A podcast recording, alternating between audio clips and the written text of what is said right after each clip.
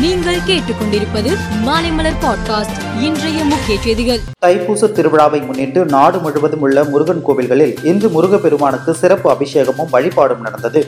கொரோனாவால் கடந்த இரண்டு ஆண்டுகளாக கலையெழுந்து இருந்த தைப்பூச திருவிழா இன்று லட்சக்கணக்கான பக்தர்கள் படைசூழ கோலாகலமாக நடந்து வருகிறது.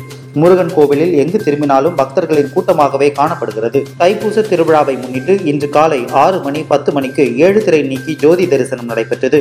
இதனைத் தொடர்ந்து இன்று பகல் ஒரு மணி இரவு ஏழு மணி பத்து மணி நாளை காலை ஐந்து முப்பது மணிக்கு ஏழு திரை நீக்கி ஜோதி தரிசனம் நடக்கிறது. கொரோனா தடையால் கடந்த இரண்டு ஆண்டுகளுக்கு பிறகு நடக்கும் தைப்பூச ஜோதி தரிசனத்தை காண லட்சக்கணக்கான பக்தர்கள் குவிந்து வருகின்றனர். ஈரோடு கிழக்கு தொகுதியில் கிருஷ்ணம்பாளையம் வைராப்பாளையம் பகுதிகளில் வீடு வீடாக சென்று இவி கே எஸ் இளங்கோவனுக்கு ஆதரவாக அமைச்சர் செந்தில் பாலாஜி இன்று வாக்கு சேகரித்தார்.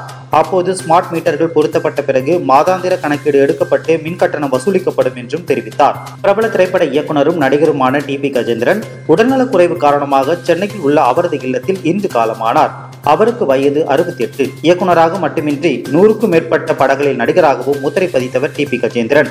இவரது மறைவுக்கு திரையுலகினர் இரங்கல் தெரிவித்து வருகின்றனர். சென்னை சாலி கிராமத்தில் உள்ள இல்லத்திற்கு சென்று இயக்குனர் டி பி கஜேந்திரன் உடலுக்கு முதலமைச்சர் மு க ஸ்டாலின் அஞ்சலி செலுத்தினார். முன்னதாக டி பி கஜேந்திரன் மறைந்த செய்தி அதிர்ச்சி அளிக்கிறது. பல்வேறு திரைப்படங்களில் நடிகராகவும் தோன்றி கலை உலகுக்கு தமது சிறப்பான பங்களிப்பை வழங்கி வந்தவர் தற்போது எதிர்பாராத விதமாக உடல்நலக்குறைவால் காலமாகி இருப்பது வேதனை அளிப்பதாக முதலமைச்சர் மு ஸ்டாலின் இரங்கல் தெரிவித்திருந்தார். இந்திய அணியின் முன்னாள் கிரிக்கெட் வீரர் வினோத் காம்ப்ளி மீது மும்பை போலீசார் வழக்கு பதிவு செய்துள்ளனர். மது போதையில் தன்னை அடித்து துன்புறுத்துவதாக அவரது மனைவி ஆண்ட்ரியா அளித்த புகாரின் பேரில் காம்ப்ளி மீது ஐபிசி பிரிவு முன்னூற்றி இருபத்தி நான்கு மற்றும் ஐநூத்தி நான்கு ஆகியவற்றின் கீழ் எஃப்ஐஆர் பதிவு செய்யப்பட்டுள்ளதாக பாந்திரா போலீசார் தெரிவித்துள்ளனர். மேலும் செய்திகளுக்கு மாலைமலர் பாட்காஸ்டை பாருங்கள்.